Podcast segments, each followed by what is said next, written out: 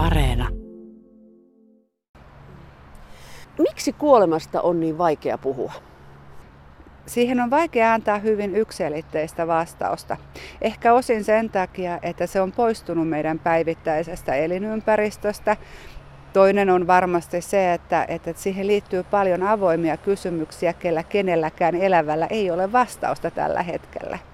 Ja ehkä kolmantena voidaan sanoa, että koska se on siirtynyt arkielämän ulkopuolelle pitkälti, niin ei oikein tiedetä, miten sanottaa sitä, mistä aloittaa, kun puhutaan kuolemasta. Miten pitäisi kuolemasta sinun mielestä puhua? Miten pitäisi kuolemasta puhua, se on, se on hyvin yksilöllinen asia. Ensin on tärkeää muistaa se, että ketään ei voi pakottaa eikä saa pakottaa puhumaan kuolemasta, koska se on julmaa jos se on hänelle hyvin ahdistavaa tai vastenmielistä. Toinen asia on se, että, että keskusteluthan lähtee hyvin pienistä asioista. Nähdään joku kuva jostain hautakivestä esimerkiksi, tai, tai muistellaan edesmenneitä ja mietitään niitä hautajaisia. Toki mikäli on tullut sairastuminen, niin sehän antaa oivan tämmöisen tilaisuuden puhua siitä, että mitkä on ne toiveet. Koska kun me puhutaan kuolemasta, niin itse asiassa mehän puhutaan siitä, mikä on meille tässä elämässä tärkeää. Kuolema nousee esille tietyn elämänkaaren mukaan. Tietysti sattumia on ja muuta, mutta jos ajatellaan, että siinä vaiheessa, kun jos saa jälkikasvua, saa lapsen, niin silloin monelle nousee mieleen se, että, että että se kuoleminen ja, ja kuolevan pelkokin ehkä vähän. Kyllä, lapsen syntymä on yksi näitä perinteisiä ja hyvin tyypillisiä ajankohtia, jolloin me ruvetaan miettimään sitä kuolemaa ihan eri tavalla, johtuen siitä, että me ei olla enää vastuussa vain itsestämme, vaan meillä on toinen pieni ihminen, joka ei välttämättä pärjää ilman meitä. Eli tavallaan tulee se, se tunne, että nyt ei, nyt ei voi, että nyt ei pysty, koska mun tarvii ensin huolehtia näistä lapsista ja sitten myöhemmin mm. paljon myöhemmin. Koska yksi asia, mikä hän niin, kuin niin sanotusti hyvässä kuolemassa aina nousee esiin, on se, että se tapahtuu joskus myöhemmin. Sitten kun ne elämän tavoitteet on saavutettu ja sitten kun ikää rupeaa olemaan riittävästi, että se on se meidän niin kuin hyvin luonnollinen käsitys siitä, että koska, koska on hyvä hetki kuolla tulee myös se kysymys väistämättä esiin, että, että mitä jos mulle sattuu jotain? Kuka huolehtii mun lapsistani? Ja se on hyvin vaikea, koska vaikka niiden lasten huolehtimisesta olisi järjestetty ja tietäisi, että sillä lapsella tulee olemaan asiat hyvin, niin itse ei välttämättä kestä sitä ajatusta, että olisi poissa ilman niitä lapsiansa.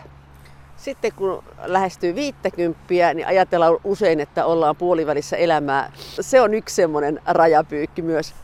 Kyllä ja 50 aika usein rupeaa niitä ensimmäisiä, ehkä omat vanhemmat rupeaa olemaan siinä iässä, että kuolema on jo hyvin lähellä.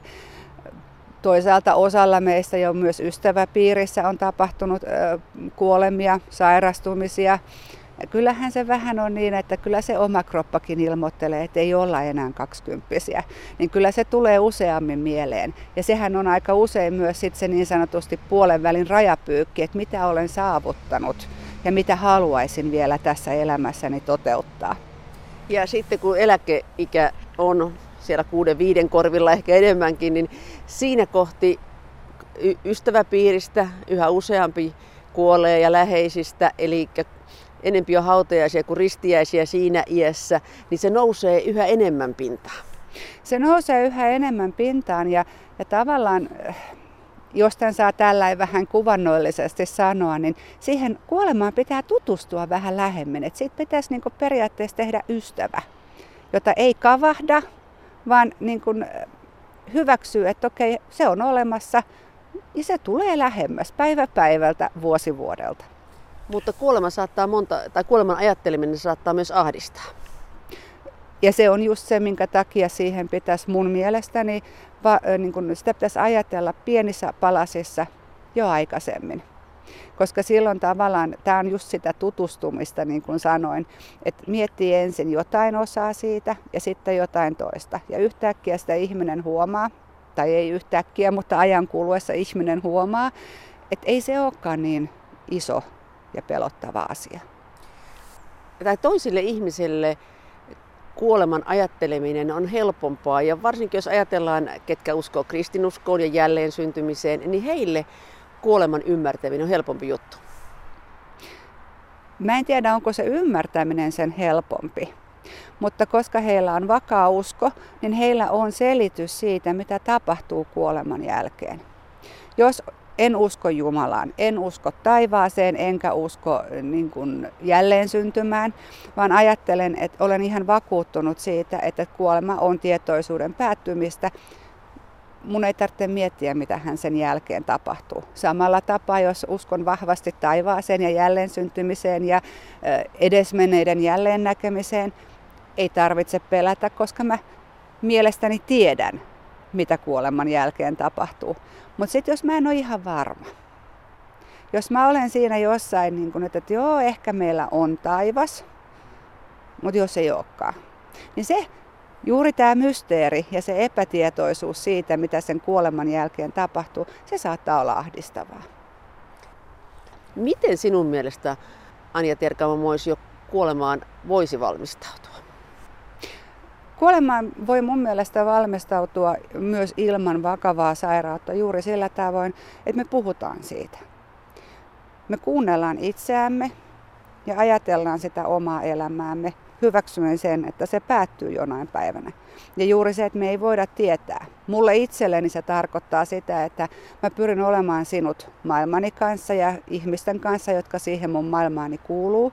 Toki olen tehnyt, varautunut juuri henkivakuutuksen ja tiettyjen dokumenttien turvin. Olen myös tehnyt hoitotahdon itselleni siihen tilanteeseen, mikäli itse en pysty enää päätöksiä tekemään.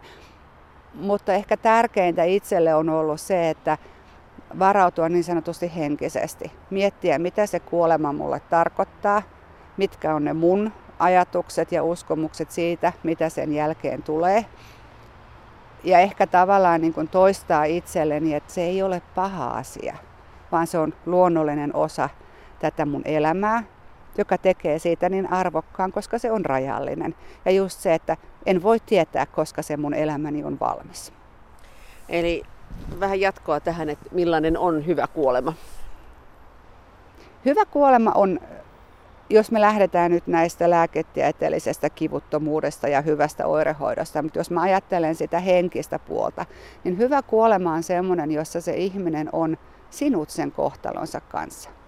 Hän on ehtinyt miettiä sitä omaa elämäänsä, hyväksyä sen sellaisena se, kuin se on ollut. On se sitten ollut täydellinen tai epätäydellinen, on se sitten ollut niin kuin pitkä tai lyhyt, mutta hän on tavallaan niin kuin hyväksynyt sen tilanteen. Ja toki tämähän edellyttää sitä, että meillä olisi aikaa varautua. Jos me ajatellaan näitä äkillisiä kuolemia, niin mun mielestäni hyvä kuolema siinä kohtaa on sellainen, että se kuoleva on niin sanotusti valmis lähtemään. Eli niin kuin mä äsken kuvasin, että hän on itse sinut sen asian kanssa, että tämä päättyy joskus tämä meidän elämä. Ja, ja se, että, että tavallaan että hänellä on se varmuus siitä, että ei ole mitään hätää.